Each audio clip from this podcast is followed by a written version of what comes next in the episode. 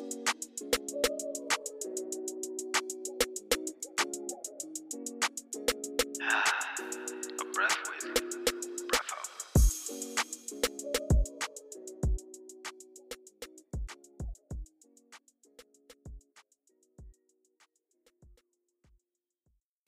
and gentlemen, we are back at it again with another podcast. It's been a hot minute, and put the blame on me.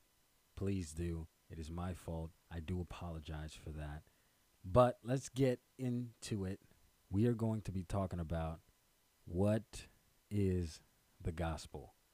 Now, gospel means good news. In Greek, it's what we stream from the word gospel to get evangelist or evangelical. Now, the gospel has to do with Jesus Christ, his death and his resurrection, and how he came to save the world and to save us. But it is a lot deeper than just coming to bring salvation. There was something that was lost, and we're going to get into that. But when there is good news, there has to be bad news. So the bad news was that you and I were hopeless, helpless, lost, confused sinners. If I could find more synonyms, I would have added it. But yes, you and I were hopeless, helpless before this good news came along. And why is that? Because of Adam. We all heard of Adam and Eve. Now, Adam was the first human created by God. Adam sinned, so through his sin, all of us sinned. That's why the Bible talks about us being born again. When we are born again, we are born out of Adam and born again into Christ Jesus.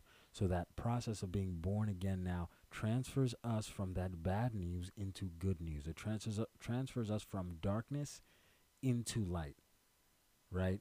It transfers transfers us from an old creation into a new creation.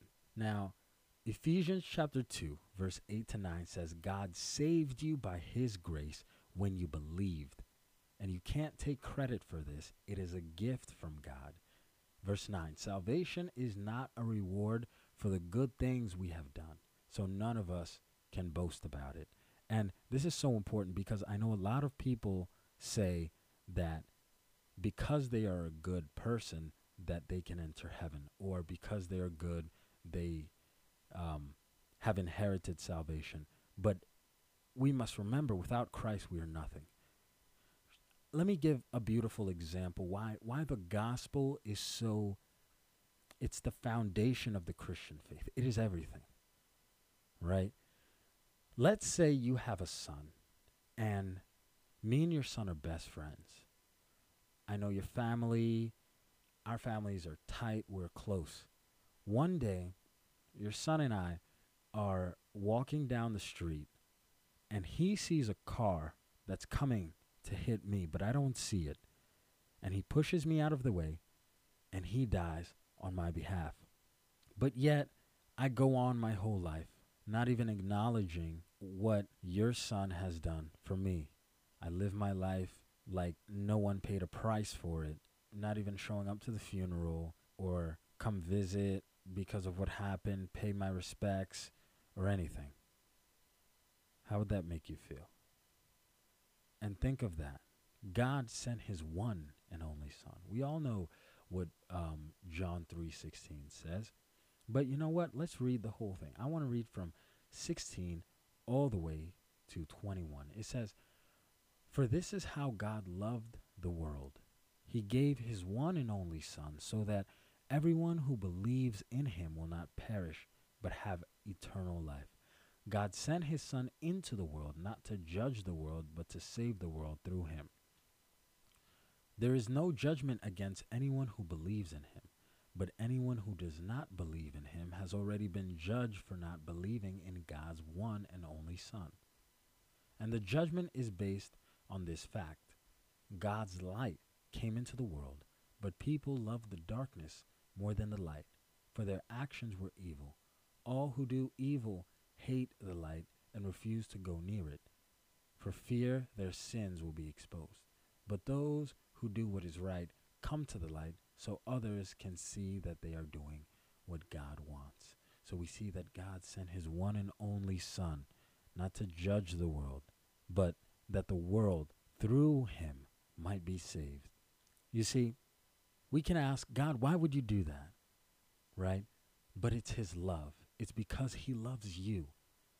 Like, I, I know that it says the world, right? But believe and know for a fact that Jesus died for you personally. Yes, just for you personally.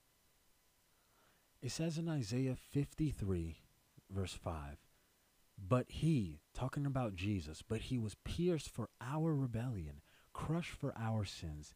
He was beaten so that we could be whole. He was whipped so we could be healed. This is what Jesus went through, knowing that some people will never believe in him. That's what love is. Love never gives up, no matter what. It's an unconditional love. It's not a conditional love like some people in this world have. You know, do this for me and I'll do it for you, right? Jesus said, regardless, I love you. Love just loves. There's no compromise between it. And this is the love that God showed for us. That even while we were yet sinners, Christ died for us. Christ died for us while we were yet sinners. Having all right, a holy God, the maker of the heavens and the earth, can turn his back on us, but yet he decides to have mercy on us. This is the good news that that we're talking about. But what's even better, like the good news is is really good news. It's too good. What's even better is that Christ Jesus not only died for our sins because what was in Adam was in us right? And we had to be born again into what was Christ. So now, when we are born again into a new creation, into that new life in Christ Jesus, what is of Christ becomes of us, and we are no longer of Adam. Galatians 2:20 says, "My old self has been crucified with Christ. It is no longer I who live, but Christ lives in me. So I live in this earthly body by trusting in the Son of God who loved me and gave himself for me." This is that good news. There was something that was lost that had to be found, something that had to be removed, your sin, right? And Christ paid the price for that. But your identity was lost, your relationship was lost. And Christ restored all of that. That is why Jesus says in John 14, 6, He says, I am the way, the truth, and the life. No one comes to the Father except through me. It's all through Christ that we can regain that relationship again. The disciples asked an amazing question to Jesus. You know, this was after Jesus had performed, um, he fed thousands, right? And the disciples wanted to perform these works. So in John chapter 6, verse 28 to 29, it says, They replied, talking about the disciples, they replied, We want to perform God's works too. What should we do? They asked Jesus this, and Jesus said, This is the only work God wants from you. Believe in the one he has sent. And Romans 3:28. So we are made right with God through faith, through faith, and not by obeying the law, through faith, not by your works, not by you trying so hard. There's nothing you can do that will make God love you more or love you less. He loves you. When you fall and when you sin, know that that's not your identity. If you're born again, that's not your identity. You may have you may have fallen, but get back up. It is not by your works, right, that any man should boast. Not by your works. We are saved by what? By grace through faith. We are saved by grace through faith. Ephesians 2 8. God saved you by his grace when you believed. And you can't take credit for this. It is a gift from God. When a gift is given to you, let's say Christmas, right? A gift is given to you. you all you need to do is receive it. That's all you got to do. And the good news is that God came down in human form, knowing that nobody can die for the sins of the world.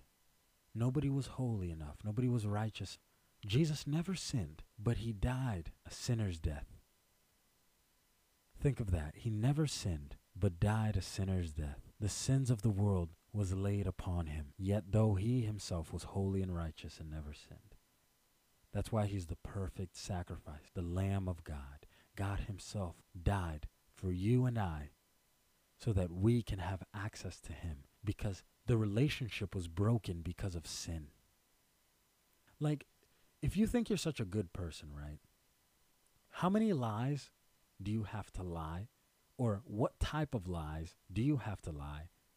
Let me let me break that down. If you tell a white lie, is that still counted as a lie? Or is that a small lie? A lie is a lie. Whether you steal a pencil or you steal $5 million from a bank, you're a thief. Either way, we try to justify ourselves and be our own saviors or find our own way in good graces with God. There's only one way. There's only one way, and his name is Jesus. The world must understand that. People must get that. You can try anything else you want to try, but it doesn't work. God is the creator of all things, He has set the foundation. You must simply believe in it. That is all. Believe in the good news. There was something that was lost. A child was lost, and God paid the price to bring you home. Yet, if you choose to disregard that and live your life apart from the open door that God has opened for you to come in, He, he has invited you, He's knocking at the door for you to open and share a meal with Him. If we ignore that and choose to live our lives the way we want to, because that's, the, that's what Adam did. They, there were two trees in the middle of the garden the tree of the knowledge of good and evil and the tree of life. Jesus says, I am the way, the truth, and the life. But they disregarded that tree of life. They chose to eat of the tree of the knowledge of good and evil. And that's the, the way the world is right now. How many people are operating in their own knowledge of good and evil? They know what's better. They don't need God. They want to direct the course of their own life. I want this, I want it. I know what's good for me, yes. You have no idea what's good for you. You don't know tomorrow. You don't know what's going to happen in an hour from now. You have absolutely no idea. So, why would you choose to live your life the way Adam did? We all know how that ended up. Why would you choose to neglect and be independent from a God that wants you to be totally dependent on Him because He has everything that you need. He knows your life, He knows you. The very hairs on your head are all numbered by God Almighty. This is the good news. That while you were yet while we were yet sinners, Christ Jesus died for us so that we can have access to our Father again. Prayer is a privilege. Spending time with with God is a privilege. Can you imagine that? You get to talk to God, the creator of the world. you get to enjoy God. You get to know God. You get to know God. People want to know the, the girl next door so they can go on a date. Forget that. Imagine God. Won't you want to know Him? Don't you want to go on multiple dates with God? You can. This is available. You can go on multiple dates with God. Open that Word of God. Pray. Communicate with Him. This is available. You, know, when Christ Jesus died, the veil was torn. That veil that was torn was a symbol, was a meaning that we now have access to God. Jesus is God in human form in the flesh.